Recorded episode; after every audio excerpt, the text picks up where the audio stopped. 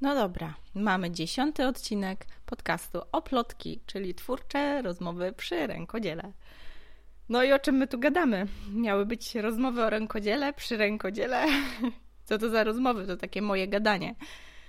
No ale to już ostatni odcinek z serii fuck-upów.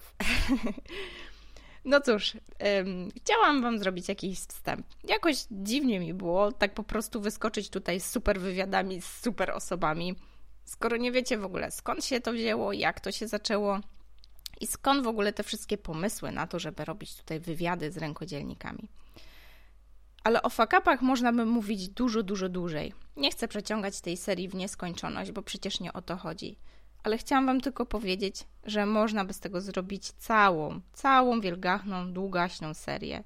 Mogłabym mówić o tym, jak to jako zespół zaczęłyśmy się skupiać na wszystkim, tylko nie na meritum, czyli siedziałyśmy do po godziny przed komputerami, dziergając posty na Facebooka zamiast prac rękodzielniczym, o tym, co robiliśmy zamiast rękodzieła, o Facebooku, Instagramie, planowaniu, strategiach biznesowych, wymyślaniu modelu biznesowego.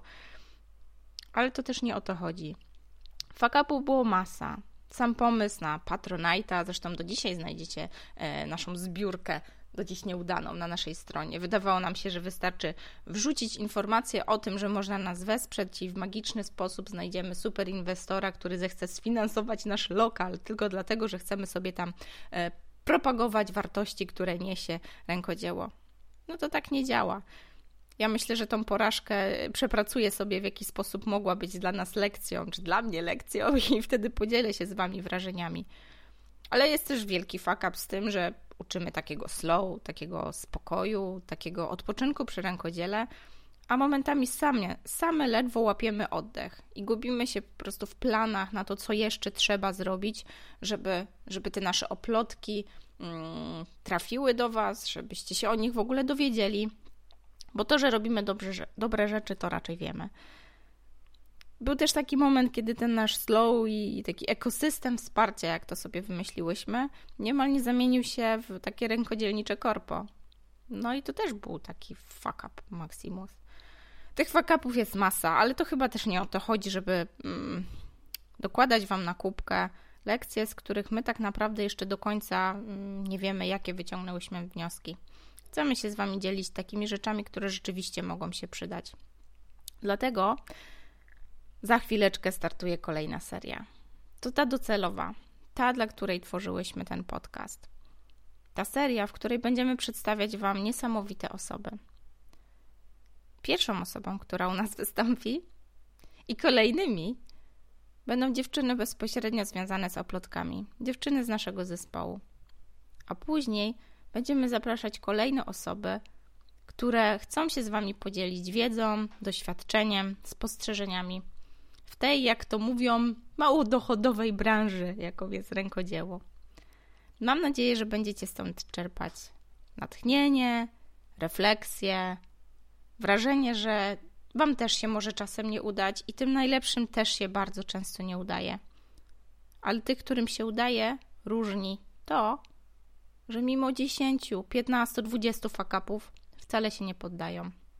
Przepracowują to sobie, zamieniają na cenne lekcje, wyciągają wnioski i potrafią budować. Potrafią budować nawet na największych wpadkach, na największych, największych błędach. No dobra, to co ja tu robię? Zamiast kapitalizować długie do po godzinę naszego rzeźbienia modelu biznesowego, Znowu rzucam się całą sobą w wir kolejnego wyzwania, totalnie niedochodowego, jakim jest podcast. No nie wiem. Nie wiem i na pewno ci nie powiem. Ale wiesz co? Gdyby nie ta odrobina szaleństwa, nie byłoby w ogóle marki Oplotki, nie byłoby tego całego zamieszania, nie byłoby tej grupy wspaniałych babek i tych ludzi, którzy pojawiają się na naszej drodze. Dlatego, jeżeli tylko masz jakieś cenne sugestie, pomysły, krytykę. Nie wahaj się. Pisz do nas, poszukaj nas na iTunes, spokojnie zostaw to publicznie jako komentarz. Budujemy samolot w trakcie lotu. To takie moje ulubione powiedzonko. Więc pewno kurs tego lotu będzie się zmieniał i zmieniał. Ale bardzo byśmy chciały, żeby zmieniał się dzięki Twojej pomocy, dzięki Twojej refleksji, Dzięki temu, że jesteś w stanie podpowiedzieć, konstruktywnie skrytykować, może wynieść z tego jakąś refleksję dla siebie. Dlatego, jeżeli to, co mówimy tutaj, w jakiś sposób z Tobą rezonuje, czujesz, że w jakiś sposób pomaga Ci, pozwala pomyśleć, że no nie tylko ja czasem mam ciężko, one też tak mają. I w jakiś sposób daje Ci kopniaka, żeby kolejny dzień podnosić się i robić to, co lubisz, podziel się tym podcastem. Daj znać koleżance, może jej też się przyda. Może jest taka osoba, którą warto byłoby zaprosić tutaj, porozmawiać i podzielić się jej spojrzeniem na świat rękodzieła. Jesteśmy bardzo otwarte. Do usłyszenia w kolejnej serii. Serii prawdziwych wywiadów z rękodzielnikami. Do zobaczenia w Oplotki, czyli twórczych rozmowach o rękodziele.